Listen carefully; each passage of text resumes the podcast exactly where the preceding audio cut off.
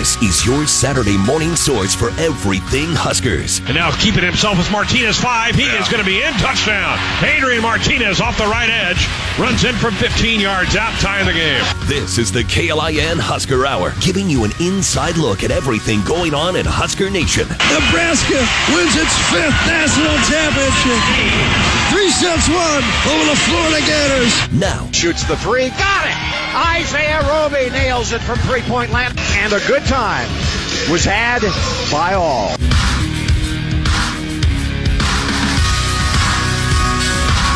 Good Saturday morning. Late night last night for you Nebraska ball fans. Yes, yes. Early afternoon for volleyball fans. Welcome to edition, another edition of the KLIN Husker Hour. Can you imagine if last night, whether it was Isaiah Roby or Trey McGowens, was good from three point land and a good time was had by all at the end of regulation? Or, at maybe- least or maybe even get a shot up to the rim. or at least a shot least. went up at some point. Frustrating. Are, do you think that that was what Fred Hoiberg drew up? Absolutely not. You don't? No? No, he was uh It's tough. he he, did, he didn't mince words in how disappointing that last uh, that last set was. Um, I've never seen him that upset, and that is Throw- the that is the politest way to that is the politest way to say that. Yeah. Um, but yeah, it was frustrating, and with no fans there, like you you could feel the momentum a little bit for Nebraska in the building as as the game was going. The game was going. It was a game of runs in the second half. It was a, a 10 point run, then a 12 2 run, and then a 6 point run, and a 7 point run, and just back and forth. Yeah. Um, a lot of fun to watch. But then all of a sudden, Nebraska has the ball, goes down and ti or takes the lead by two. And you see Illinois answer, and you're like, Nebraska's going to have the last shot. This this feels like a giant moment. You could feel it in there, even with just family and then the media and then to not get a shot up was almost like you went from 15,000 fans to zero. The energy was gone. Um, not that Nebraska necessarily played all that bad in overtime, just didn't make a shot, got six points at the free throw line. Nice homage to Nebraska football. Yes. They did Uh, score from the free throw line at the very least. but uh, but but you saw things just kind of run out in overtime, and you knew it once it went to overtime too that you had to win. And it was it was one of those games that you know when you're when you're the team trying to get the upset, you have to win that in regulation because if you go to overtime and give that team five more minutes, they're going to take control, and they did from the tip. Yeah. Yeah, it, look, the way that Nebraska played all week leading up to this and this is this is the real fun stat of the the COVID replay here as, as Nebraska gets back to play and, and gets all these games in. Yeah, Since four, our last four- show, four games there the have been week. four games. And Fred Hoiberg, I don't know if this is the first time he addressed it, but he definitely addressed it last night. The fact that they're going to, uh, after the Maryland doubleheader, they will have played seven games in 12 days. across five states. Yeah, and across five, yeah, traveling as well with two of those games at home. Um, this this next trip you're going to be playing up in State College and uh, and then over there in Maryland, three games in four days.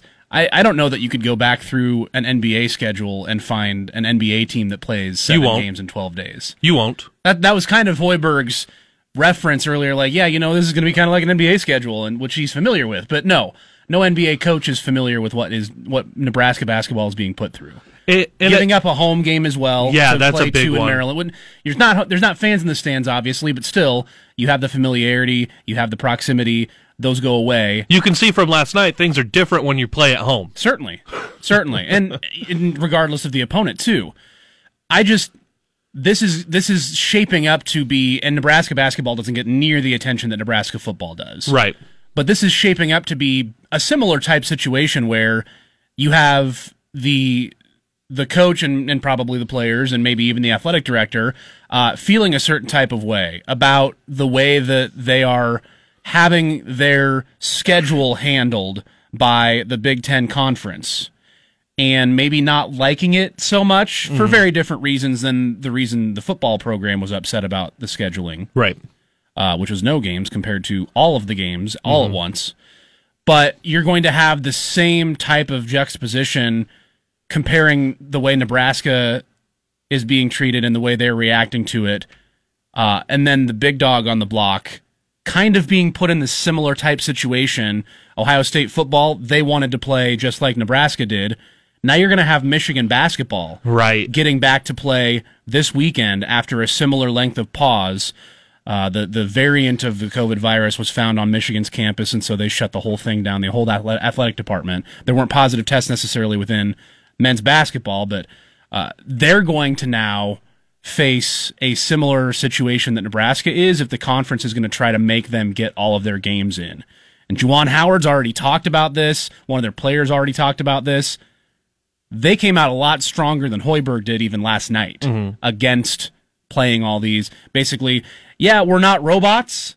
Uh, we're not going to be able to get our legs back that quick. We're not going to be able to perform at the level that you might expect from the number three team in the country as it stands now at 13 and one. Uh, That's going to be uh, a very revealing watch is to see number one, what the Big Ten does if they're going to do the same thing to Michigan that they're doing to Nebraska. And number two, how Michigan, their head coach, their players, maybe even their athletic department reacts to what the Big Ten does. I think we're seeing the difference, and we definitely saw it in football, the way the Big Ten treats programs if they're nationally prominent from a success standpoint. Hmm. Um, because Nebraska is nationally prominent, just hasn't been successful. Everyone knows Nebraska. Right. Um, but the way the teams are treated, and it's becoming how the Big Ten treats these teams based on their recent success. For football, you you saw Ohio State get more things that they wanted mm-hmm. Because of who they are and what their expectations for the season were. You saw Nebraska maybe not treated as well because expectations are not there. The the team has not been good for a few years. Um, now with the basketball side of it, Huskers go on a COVID pause. They come back, and the Big Ten's going to try to fit in every possible game. From a player standpoint, of course, you want to play the games. At some point, though, you're just like, man, we're kind of beat up. And Lat, Lat Mayen even said he's like, man, this this is tough. Derek Walker said this is tough. Um, Derek Walker took one of the best bigs in the country and bodied him Dude, for Derek more Walker. for 40 plus minutes and for most of the first half Derek Walker was the best big on the floor last night. you think he might have made a difference first half of this season? Oh my goodness. Maybe a couple more wins, maybe at least get to the point where they're they're gelling more and, and some of the games that he has Um, played in are wins. But to finish the point, Michigan has certain expectations. Now, is it okay if you run from a conference standpoint, is it okay to just run down a team like Nebraska and say, "I hope you guys just don't get injured, but we need the TV revenue. Get you guys on TV. Oh, hey, look, you're going to push the number 6 team in the country to overtime. That got a bunch of eyes on us. Let's see what else you guys can do and just run out game after game after game." For Michigan, are you going to want to run down Juwan Howard's team, a potential Final Four national championship contending team? No, you're going to want to ease them in and just play the two to three games over a week. You're going to be fine with their games not being made up. That's what the Big Ten's going to do. As much as you'd want that television money from from a top five team playing on Big Ten Network, playing on Fox Sports, the conference is going to treat their teams with certain expectations at a point where you don't want to hurt them. And I'm fully prepared to see when Michigan comes back, their games are not made up and they are treated very differently than Nebraska because the programs are in different places. Which It's it's unfortunate yeah. but that's where it is. And the Big Ten has shown that they care about student athlete welfare and safety to a point as long as you're successful. They care about your academics to a point where your teams are successful. The Big Ten has done this thing. I, th- I can't remember who said it clear back in the fall, but the conference is trying to be the Ivy League on one side and the SEC on the other. And we are seeing that the conference does not care for the academic side of your money making sports. They very much do not care about your team if they are not good and they can roll you out and get that TV money. And it's not it here's the thing. There's a lot of uh, a lot of words thrown around at Kevin Warren online Are these, there? These, these these these are not Kevin Warren unilateral decisions. They're not. Th- This is the Council of Presidents and Chancellors who vote on a lot of this. This is the athletic directors who vote on a lot of this. So for all the fire Kevin Warren stuff, you can get rid of Warren. But guess what? That doesn't fix the problem. This Big Ten has in its DNA issues. Folks knew it a decade ago. You're stuck with this, Nebraska. There's not a changing conference. This is where you're at. But the way different programs are treated, if you are not on top of the mountain, is awful. It's disgraceful what the Big Ten is doing to Nebraska going forward. Of course, if you're the players you want to play, you almost got a great win last night. This is disgraceful from the Big Ten. you're you're getting Nebraska all these games in, and it's essentially going to buy your your other teams that make the tournament maybe one higher seed line because you got another win or two against you know somebody. You you got another win in the win column.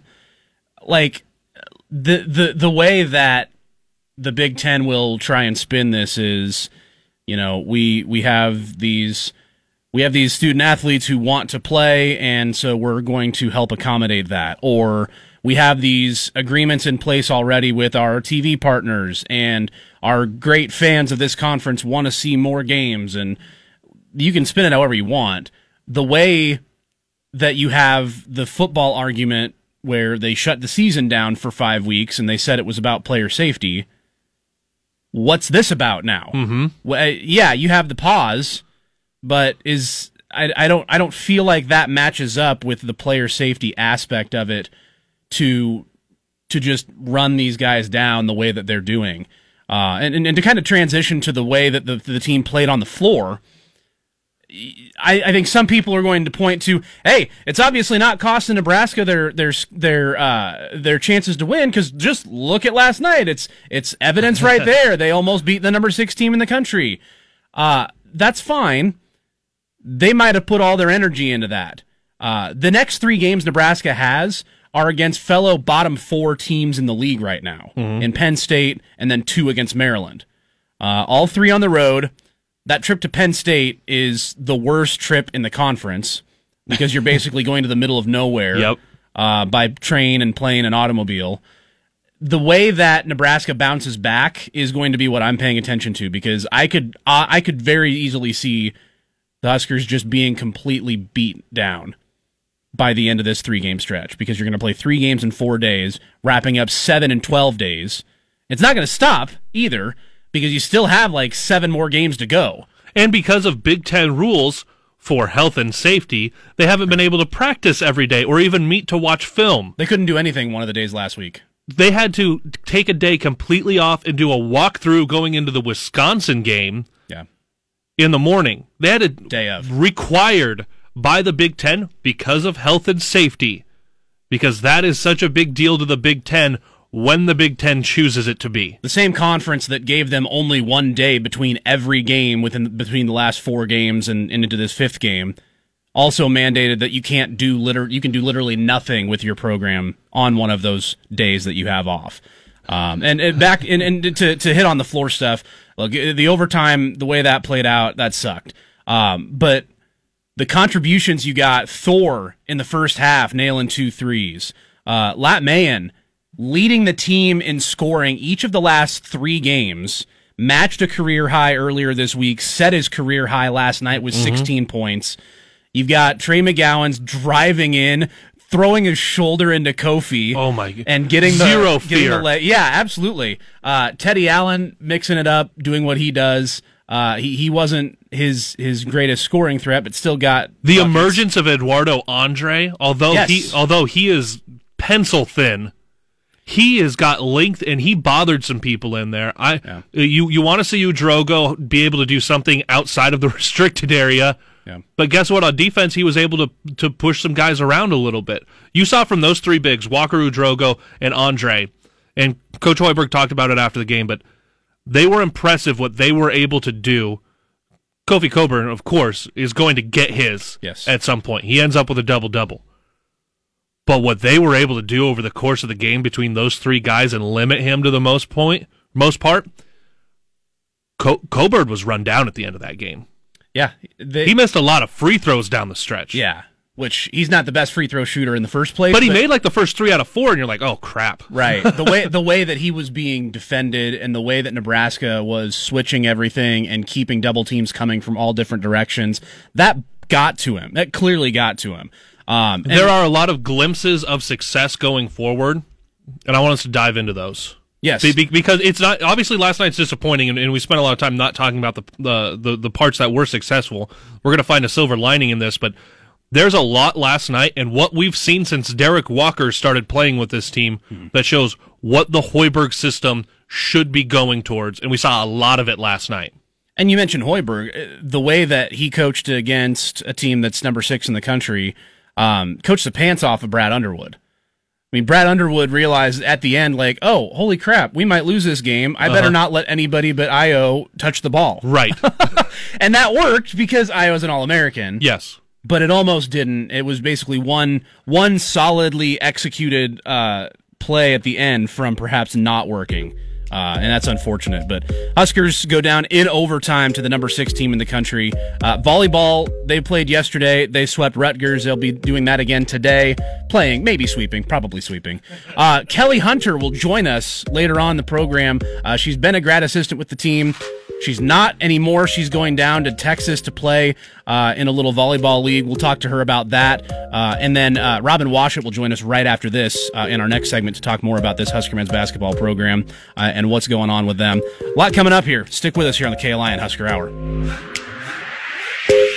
Giving you an inside look at everything Huskers. This is the KLIN Husker Hour on 1400 KLIN.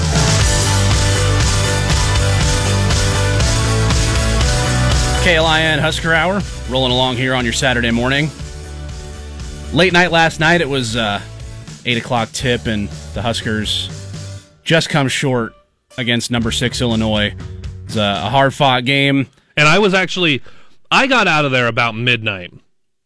I was one of the first ones to leave. Yeah. You know who wasn't, who hadn't left yet? And he arrived at the same time as me. And he had to call Seamus to get in anyway. Yeah. Just looking like a guy at the bouncer who's like, hey, get me in here. I know the I know the owner. Robin Washut of Husker Online. How's it going, Robin? I know you said yesterday you were like, man, sometimes it's kind of hard to talk about this team, but they gave us something different last night.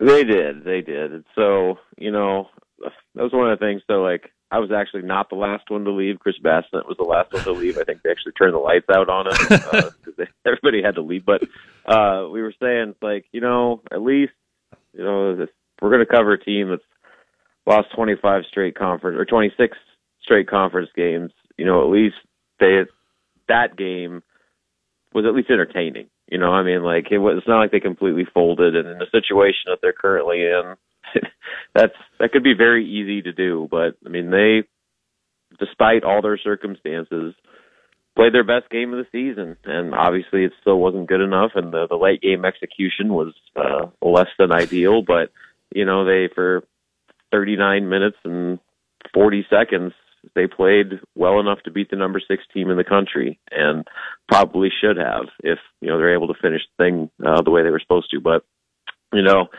it's a season where it's it's a grind for everyone for coaches players fans alike. But uh you know the the one silver lining is that they haven't quit yet. And if that keeps up they're going to have a few more chances like they did last night Robin, the the way that Hoiberg kind of had this game plan drawn up, obviously it worked pretty well based on the result. You were right there at the end with the number six team in the country. Uh, but but knowing that you were going against guys like Ayo and Deso- and and uh, Kofi, what does it tell you, and what is it? What should it tell Husker fans about just how good a coach Hoiberg is, and and the way that he can get these uh, obviously mismatches on paper uh, flipped to where he can still make a run at these team these teams. Yeah, I mean, really, like for the first half, um, you know, Ayo didn't really do much, and then you know, Kofi was kept in relative check. But you know, as as well as Nebraska was schemed for that game, eventually the the Stars just took over. I mean, it was the reason Illinois won was because they have two of the best players in college basketball on their team, and they played like it. And that's just kind of a situation where you know Nebraska they don't have that star power yet. I mean, they have guys that that can go off and you know play at a really high level, but you know they, they just don't have those consistent go-to players that you know when when things aren't working and uh, you know that the other the opponent has a, a plan that's perfectly in place to uh, throw you off. That you just give a guy to of the ball and say go make a play. That's what they did with Ayo down the stretch, where you know he's scoring 23, 24 of his 31 points in the second half, and literally took the game over. And then you know Kofi was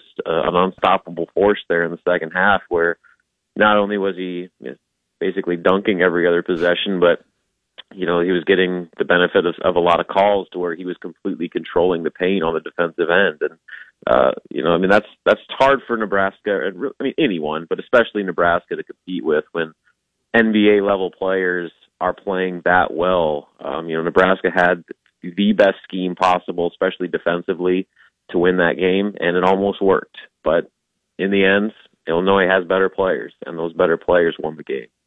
Robin, we're talking about Kofi, who's one of the largest humans I've ever seen in real life, like not on a screen, seen yeah. in person. No um, he he makes he make there's a one of the starters for Illinois is six foot two. That's that's about my height. Made him look like Muggsy Bogues during pregame. He's a large guy. Um, but what does this say for the Nebraska team going forward? And we've seen the emergence of Derek Walker over the last few games his ability to battle with Kofi, hit a couple shots over him. Um, Eduardo Andre come in, although he's he's paper thin, he's got length and gave some issues inside. And, and Ouedraogo was just kind of out there burning some minutes and, fouling as well. What, what is this bigs? The big, uh, not big three, but the, these three bigs for Nebraska and what they were able to do within the scheme last night. But uh, that, that's definitely positive going forward for Coach Hoiberg and, and, and its team in a league where you have to have uh, competent big men, right? Yeah, yeah, you do. But you know, I think they showed that. You know, it's kind of one of those deals where, like, in a situation like that, not many people in the country have a Kofi Cockburn, and I mean, he's a he's a freak of nature in so many different ways. And for you know the first half, Nebraska kept him in check. I mean, he was only he wasn't hardly getting any shots up to start the game. They were swarming him defensively, and you know they basically kind of executed what they had to do to perfection. And that's a similar game plan we've seen before. Um, it's the exact same thing they did against Iowa when they actually won a Big Ten game last last season, where they swarmed Luka Garza and tried to make other people beat him. And so I think that they have a pretty good game plan for those, you know, monstrous centers of the conference. But, you know, in the end, when that's being paired with, you know, a guy like Ayo that's you know, making every, every shot down the stretch, you know, you, you got to kind of pick your poison a little bit there. And uh, eventually, you know, the, the fouls started to wear down. And then, uh, you know, obviously with the way that that game was officiated, I'm not trying to say the refs won the game or anything, but they were letting Kofi Cockburn play and be physical. And when you let a seven foot one, 285 pound guy with those skill sets do what he wants, he's going to take the game over. and uh, that's just kind of what happened. He, they, he wore him down down the stretch to where you know fouls be, became an issue, and um, you know really, uh, you know Derek for for being that much smaller than him, even though there was a, there, I took a picture of him. He's six eight, two thirty two, and you want to talk about the the six two guard look like Muggsy Bogues. he looked like a shooting guard next to that guy. But I mean, they they did a good job. I thought. I mean, for the most part. I mean, yes, Kofi had a a big stat line with you know twenty and ten, but uh, you know, for the most part, he wasn't the reason solely Illinois won the game. And in that situation, he very well could have been. I mean, that that could have been thirty and twenty realistically. So.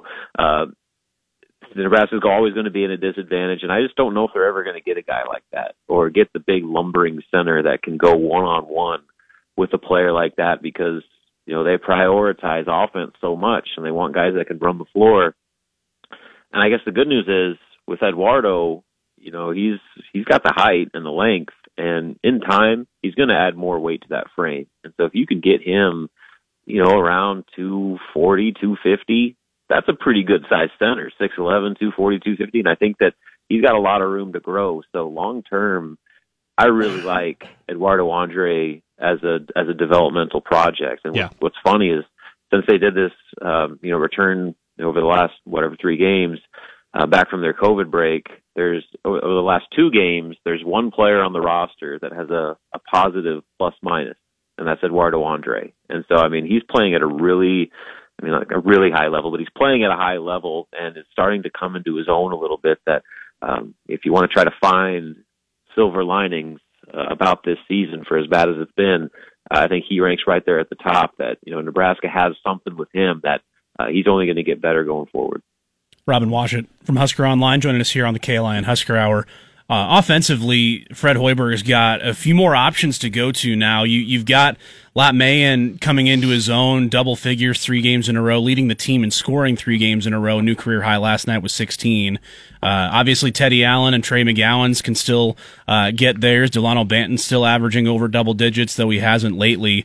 Uh, offensively, there's there's a lot of places to go. Uh, do you think Hoiberg's bunch is, is kind of coming into their own on that side of the floor, and and if if so, how much can that kind of lend itself to uh, potentially winning a couple of games down the stretch here?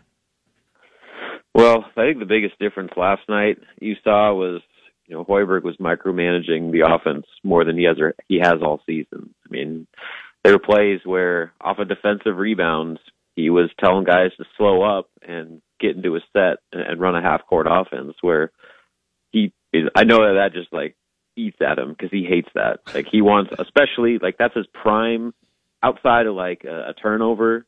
The best time he wants to run in transition is off a defensive rebound. So I mean, I think you know, he mentioned that after the Wisconsin game that you know just the the poor decision making and sloppy ball handling and the amount of turnovers uh, they were committing a lot in transition you know he he had to kind of step in and, and slow this team down a little bit uh, until they start making good decisions and take care take better care of the basketball. And so I think there was a direct uh, effect on that where suddenly uh, now that you know Fred's really you know coaching every possession. Uh, they started running some some crisp sets offensively, and we're making some nice plays, getting good looks, and uh, to you know the, the next step to that is guys executing and actually putting the ball through the basket. And Nebraska started to make some shots. I mean, they were shooting the ball really well in the first half, and it is zero coincidence that they played as well as they did. And so I would expect to see that going forward, you know, especially with them just trying to manage the, the wear and tear, uh, to, to slow things down a little bit, control the pace a little bit. Uh, I think is smart in a lot of different reasons. And hopefully that kind of takes the offense to a higher level than what it has been because it was really bad for a long time this season. And at least last night was a sign of tangible progress, especially against uh, you know a team like Illinois that you know they they run a pressure defense that uh, you know can can fluster teams, and I thought Nebraska handled it really well. Robin, let, let, let's get out of here on the Big Ten as a whole and the way they're handling teams that have gone on COVID pause. Hoiberg sounded a little frustrated in post game. Uh, four games over the last seven days. They'll get uh, three more by this next Wednesday, all three of those on the road. Uh, seven games, 12 days, five states. Juwan Howard for Michigan, obviously in a very different position, um, but they've been vocal that they don't want to be just rolled out like robots. What what what's your opinion on, on the Big Ten handling teams that have had games postponed and trying to make them up and possibly just like in football, handling teams differently, treating them differently depending on if they're at the top or the bottom of the conference?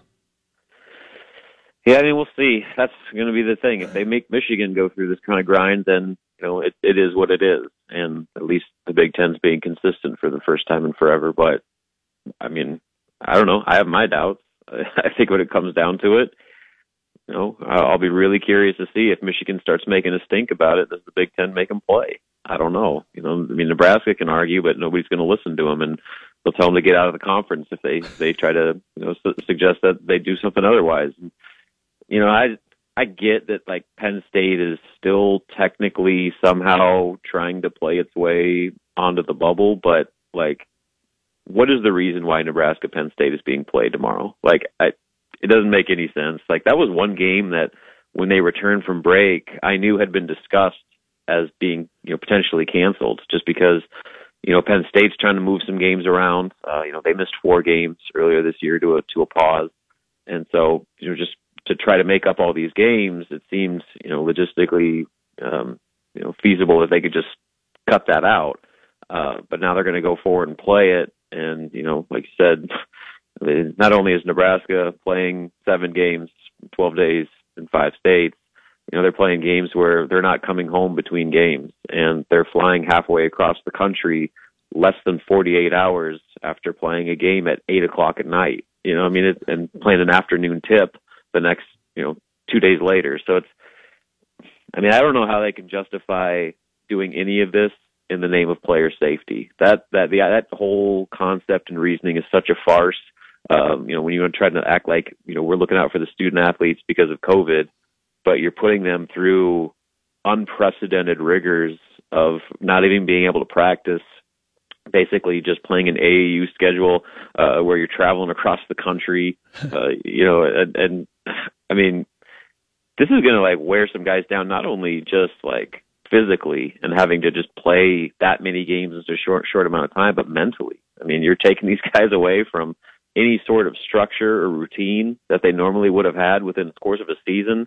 Uh, I mean, they're not even, I, I get it, they're doing online classes, but like, you know, trying to fit schoolwork into that time. I mean, that seems like that's not even a priority at all. And so, I mean, it's it's such a hypocritical thing that they're making these games, uh, insisting that these games get played when, uh, in Nebraska Penn State, in the end, is going to be like one of the most inconsequential games left on the schedule, and yet they're forcing Nebraska to, you know, get on a plane.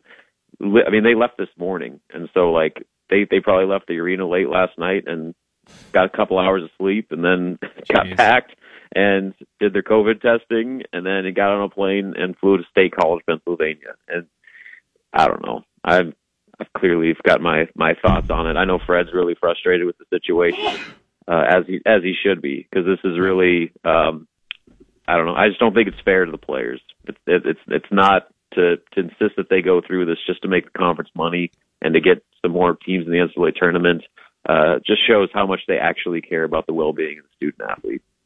Yeah. Uh, well, uh, that's a great insight, uh, as always. Uh, thanks for joining us this morning, Robin. Robin Washut, Husker Online, uh, covers Husker basketball over there and uh, does a great job with it. And we'll be watching all of us here together. Three more games in four days with this East Coast swing, Robin. Thanks a lot for the time. Yeah, buckle up, guys. See you later. all right. Um, yeah, it's. I, I don't know what'll happen with Michigan, but look, they it's smart for the conference. It's in the conference's interest to to be a little bit lenient on Michigan. Right. But it's also in the conference's interest to be lenient on other schools. Like you shouldn't do this to Michigan, but you shouldn't have done it to Nebraska. Right. just killing me with this stuff. It's just ridiculous. All all you've done over the last week is uh added a data point. You you've given uh, you gave Ayo um, a 31 Another All-American showcase. Yeah, a, a 31 point game and all the national guys were fawning over his effort. I'm like, "Guys, the team he did that against, although we're very proud of the effort we saw, the team that he did that against is not good in a grand scheme. And they're playing their fourth game in 7 days. Yes. Knowing knowing that they've got 3 more like, but it gave him an All-American data point. It gave Kofi another double double. Maybe they'll move up a seed line. Yeah. Oh, good. Three three number ones for the Big Ten because you guys kept beating up Nebraska every other day. Stupid. More to come. Uh, we've got Kelly Hunter coming up as well. Uh, so, Grandma, stick around. Right back after this here on the KLIN Husker Hour giving you a complete review of the Huskers news this week. This is the KLIN Husker Hour on Lincoln's Husker Radio, 1400 KLIN. Big thank you to Robin Washut of Husker Online. Sometimes it's kind of hard to talk about uh, a team that's lost 26 consecutive in the league, but found a new way last night um, and, showed glimpses of, of, where this team can go. A, a team that completely on the other end of the spectrum in uh, in Nebraska athletics is Husker volleyball, who got a sweep last night. Looked a little bit interesting in the in the second set, but stormed back. Um, and now without a volunteer assistant, because former Husker All American and national champion Kelly Hunter is actually down in Texas now. Flew out yesterday, and Kelly joins us here on the KLIN Husker Hour. Kelly, uh, Caleb, and Cole back here in Lincoln. Is the weather any better down south? I thought it was going to be, but um, I'm sure you guys saw on the news a couple days ago it was pretty icy and they had some car crashes. But apparently the the weather is following me because there's supposed to be three to six inches of snow down here before Monday. Oh man. So so tell tell our listeners and tell the the area back here about this opportunity because it seems like I just talked to you a couple weeks ago previewing the season and we'll talk a little bit about the Huskers but but what you're doing because your your playing career you're not all the way into the coaching you're, you're going to have a playing career still coming up here what what what is this this interesting endeavor here with Athletes Unlimited So I first heard about this league probably last summer now, and it's a really interesting format. It's like a six week professional league, and it's one of the first things in the U.S. And I'm sure a lot of volleyball fans know that if you want to play professional volleyball, you have to go overseas. So this is really interesting. The format's really cool. Um, the teams change every week. So it's the same pool of girls, but then for five weeks, you're playing with different people every single week. So it's a really cool format and it's a chance for professional volleyball players to get to play in the U.S., which is really, really exciting. And and Jordan Larson, another Husker volleyball great who's played in you know USA volleyball, one of the top players in the world. She's going to be a part of this, so that kind of tells you that the level of competition is going to be pretty high up there, right? Yeah, and she's kind of on. There's like a board of players that they have, and so she's kind of on that, and so she's been running a lot of this for a while. But yeah, she's one of many Olympians that are going to be in the league.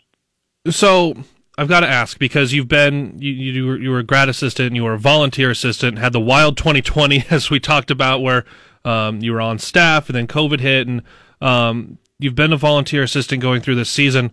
How much training have you been able to get in? Like like what do practices look like? Are you able to to to train um, with the Huskers? Have you been having to do stuff on your own? What what what is your um, schedule been like leading up to now getting down to Dallas?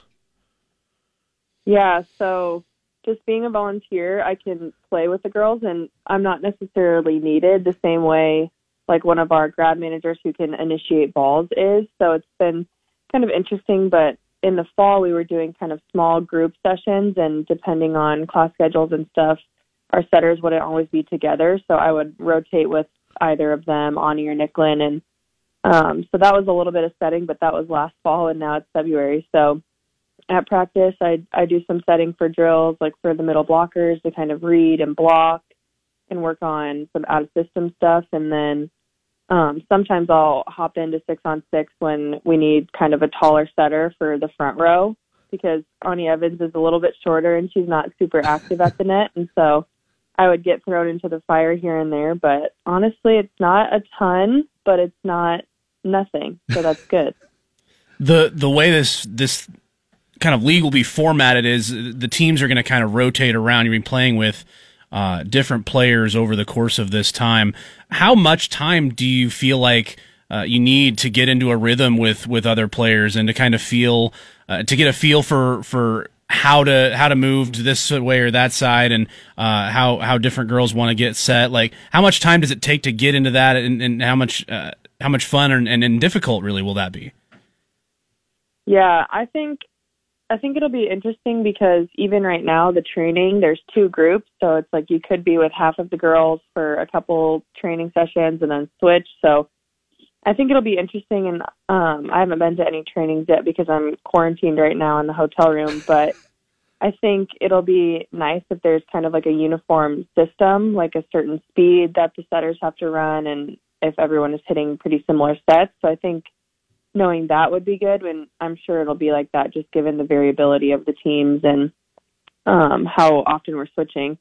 But I think for a setter and a hitter the most important thing is kind of like building relationships and being able to talk about like what type of set they want and stuff like that. So I think for me it's just once I can finally get to know everyone and meet everyone, just building relationships and then it'll happen a lot quicker and easier on the court. This sounds to me from an outsider as as someone who like my mom was a volleyball coach in high school, my sister played junior college volleyball.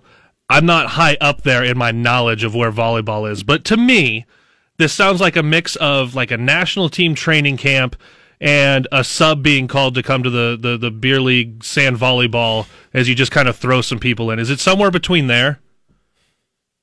Yeah, I think the like the age and the experience and the variability there of all the athletes is a little bit big. Like some girls are fresh out of college, some girls that have played like double digit seasons overseas. So um, I'm I think it'll be interesting, but I think it's all still very high level. And I know several athletes are kind of coming out of retirement for this just because it is a short season and it's in the U.S. So um, it's pretty marketable. And so I think I think given the format and the training and training twice a day and all that stuff, it'll it'll still be a high level, but it'll be interesting with the the variability of experience.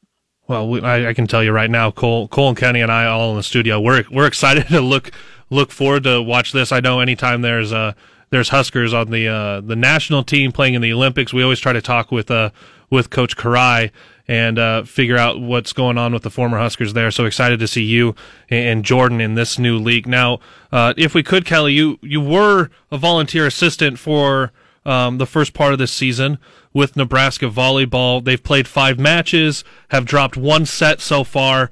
Uh, what what's just been your your overall view of how this team is playing. I know from a setting standpoint, looks like Nicklins changed some things up a little bit. Lauren had an 850 hitting percentage um, a week ago, and Lexi continues to play at an All American level. What what have things looked like from your viewpoint, where you get to see some things that the rest of us typically don't between practices and matches? Yeah, I think Nicklin has made a lot of progress and has changed a lot of different things technique wise, and that's pretty hard being two or three years into your college career. So I'm really, really proud of her and seeing the progress that she's made and all these big changes that she's made. And that's really cool that a lot of people have actually said like, oh, like is Nicklin doing different techniques? So people are, are noticing, which is cool. But I think we were in such a big training block all fall and we were almost like breaking down our game to completely build it back up. And so I think the Huskers are still trying to figure out how to fully implement those changes into a game situation when the pressure's on and it's not as okay to make mistakes. And I think there's a little bit of growing pains going on with that when you start anything new and change anything new. And it was our, we haven't played matches until, or for about 13 months. So to get back into playing matches and it's a completely different format with COVID and no fans and everything, I think there's just some little bumps in the road, but um, they're starting to figure it out. Like you said, Lauren hitting 850, Lexi's been dominant. So all good things, and just like I said, a little bit of growing pains here and there. Two time national champion and two time All American setter Kelly Hunter joining us here on the KLIN Husker Hour. Uh, you've played and now coached under uh, Coach John Cook uh, with Nebraska here. Which role of yours, uh, whether it be as a player or as an assistant, uh, gave you more perspective uh, on on the job that he does with this program. Maybe which position or which perspective gives you a little bit more appreciation uh, for what Coach Cook does with this team and this program. I would say when I was the um, interim assistant, that's when I kind of really figured out like, okay, coaches do a lot. I think it sounds a little naive to say that because like, of course, coaches are watching film, but when you're a player, you're like, okay, I have to go to workouts, I have to go to study hall, I have to watch my own film. I have to watch film of the other team. And then you think of all that, and then the coaches like multiply that by 10. They're way more busier than any of the players. And so um, I think when I switched over from grad assistant to interim assistant, that's when I was kind of like, all right, there's there's lots of stuff to do as a coach, and I was really appreciative of everything that coach did and all of the assistants and Lindsay Peterson, our director of ops, you just you really see what all truly goes behind it or behind the scenes. Well, and knowing that there is a lot of work as a coach, is that where you see your future? Do you want to be uh, a volleyball coach long term after your playing career is officially done? Yeah, it's interesting now that I'm playing again. I never thought that that would be the case, but I've really, really enjoyed coaching so far, and um, specifically at Nebraska. I love the girls, and a couple of them I played with, and just knowing the staff super well. But it for me, it's kind of just like the moments that you have with all the athletes and with the staff and um, how you can make an impact there. And I feel like that's where my kind of competitive advantage has been was just being able to relate to the girls since I am so young and so close to playing collegiately. And it's been a lot of fun just being with Nebraska, and um, I've really liked coaching so far. Last minute here with uh, former Husker All American national champion Kelly Hunter, whose uh, playing career is continuing down in Texas, and we'll all see what's going on uh, with that new Athletes Unlimited League. Um, but Kelly, I've got to ask, and I don't know how interested all of our listeners are, maybe in some of this minutia. Uh, but Coach Cook talked about how they changed um, the coach setup between the first match and then the second match.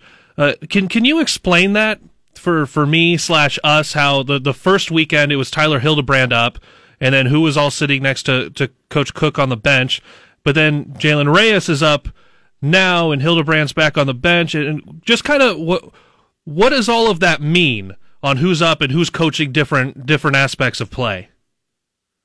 Yeah, so in everyone's job description, they have certain positions that they work with, and so Jaylen being a libero in college and Tyler being a setter in college, they kind of know those positions a little bit better. They've obviously coached other positions, and so when Tyler was the assistant my senior year, he coached the setters and the middles.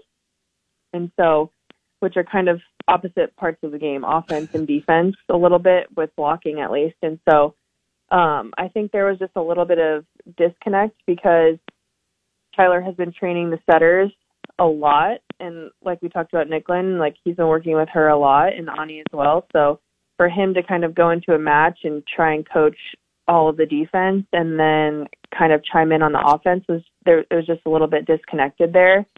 So we kind of just found a way that it would make more sense. So Jaylen would work with our liberos and defense there and then we were like, okay, well why wouldn't he work with our blocking and defense too? So there was just kind of a little disconnect going along with who was training who at practice and then how we got into a match and so we kind of just switched that up and so that's why Jaylen is standing now so he can talk to the middle blockers up at the net and let them know what our our blocking schemes are. That's incredibly interesting. yeah, that is uh, very, very uh, interesting. I, just, just like Kelly said, oh, coaches do a lot. I, I mean, I never knew the reason that different people were standing or sitting Right. and, and how all of it works. Yeah, yeah, that's that's good stuff. Uh, well, uh, Kelly Hunter, uh, two-time national champion, two-time All-American, playing again down there in Dallas with the Athletes Unlimited League. Uh, I know we all know the Husker fans will be watching and, and pulling for you to have a, a great time down there. Uh, we wish you the best of luck, and uh, we'll be watching. Thanks a lot for the time, Kelly. All right, thank you. Thanks again for having me. All right, Kelly Hunter. Um, that that'll be that'll be interesting to watch for sure. I'm uh, very interested to see how that all plays out uh, as they get that going uh, here pretty soon. February 19th, I believe, is when they start uh, training, and then uh, you'll have games shortly after that. Uh, we'll continue on more to uh, break down from volleyball, basketball. Still no schedule for baseball. Can't tell you anything about that. And a couple of new hires for the football program as well. Plenty more to get to. Stick with us here on the KLIN Husker Hour. Talking with current and former Huskers and those who cover the Big Red. This is the KLIN Husker Hour on Lincoln's Husker Radio, 1400 KLIN. Thanks a lot to Kelly Hunter uh, for joining us, uh, former Husker assistant, as recently as what this week. Yeah. and now going down to, to Athletes Unlimited to play in this league. That Uh, was that's exciting. yeah, Um, as anyone who whether whether it's whether it's high school or college, at at at some point, at some point, your uh your your career is done. Yep. Your your playing career is done. And I th- I think about Moneyball when when they're when they're recruiting him and they say whether you're 18 or you're 35, at some point it all ends. We're we're we're done playing the kids' game. Yeah. And these these are all kids' games. Yep.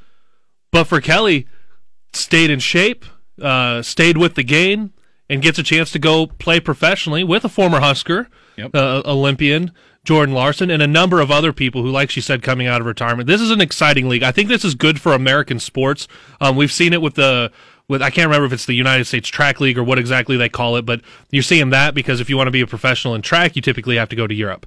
Um, you used to typically for women's basketball have to go to Europe, and and you've got the WNBA kind of flourishing here. Yep. And now for volleyball, you still have to go to Europe, but you're starting to see some of these leagues come back here, and that that's great to see, especially for uh, for some local folks. Oh, I mean, Nebraska is kind of the the center of the American volleyball universe. Yes. and it makes sense that you would have a, a ton of Nebraska players as a part of this, and, and Kelly Hunter being able to, to Get those matches in Lincoln. Yeah. Get them up here in future Yeah, years. absolutely.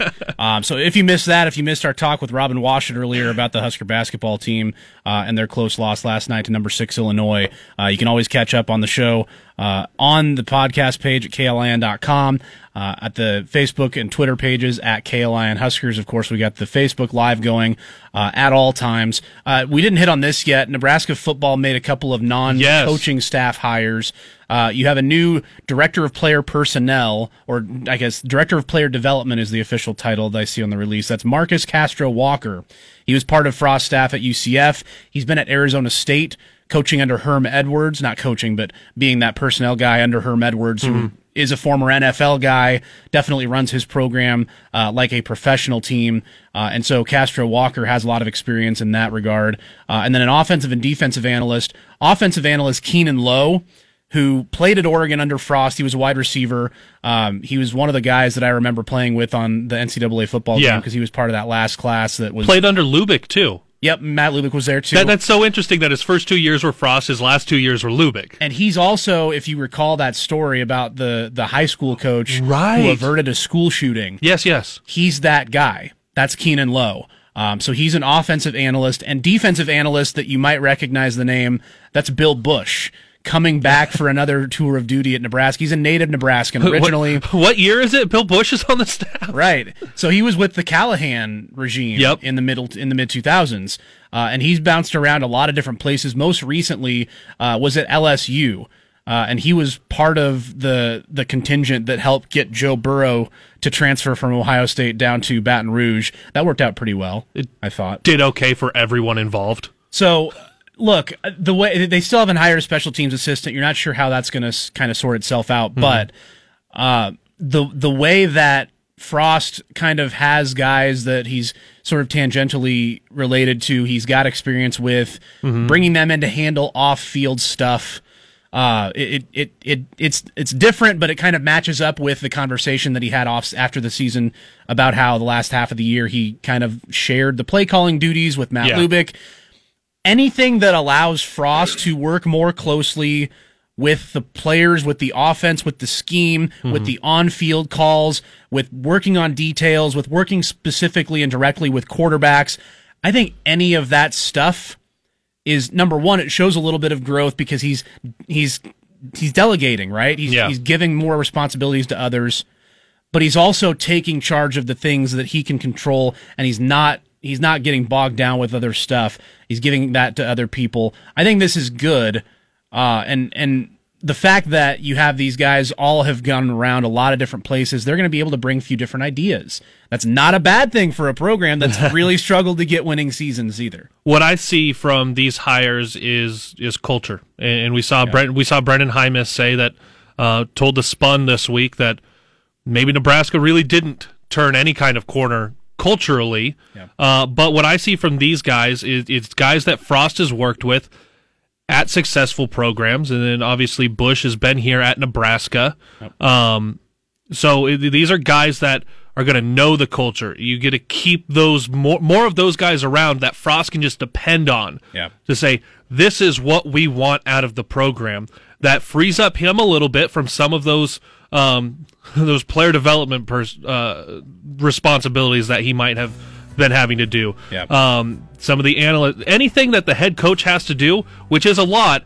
Like you said, he's delegating, but these are guys he's worked with. These are culture keepers that they're going to be able to take and instill all of that in the players. I really like these hires for a number of reasons, but most importantly, you have to turn that corner. That was uh, kind of damning from what we heard from Hymus, but you go forward with what you have. yep exactly uh, volleyball later today uh, men's basketball tomorrow Women's basketball tomorrow. it, really, if you turn on the TV at some point in the next week, the men's basketball team's probably playing. Pay attention to KLIN. We got a lot of games coming up. They'll be coming up. oh darn, we didn't have any time to talk about the Super Bowl. That's too bad. Oh darn! Uh, boat parade. Uh, Nebraska Stop. baseball might be starting in less than three weeks anyway. Who, who- where are they playing? They might be playing in a tournament in March in Texas. Who knows? Keep it tuned here.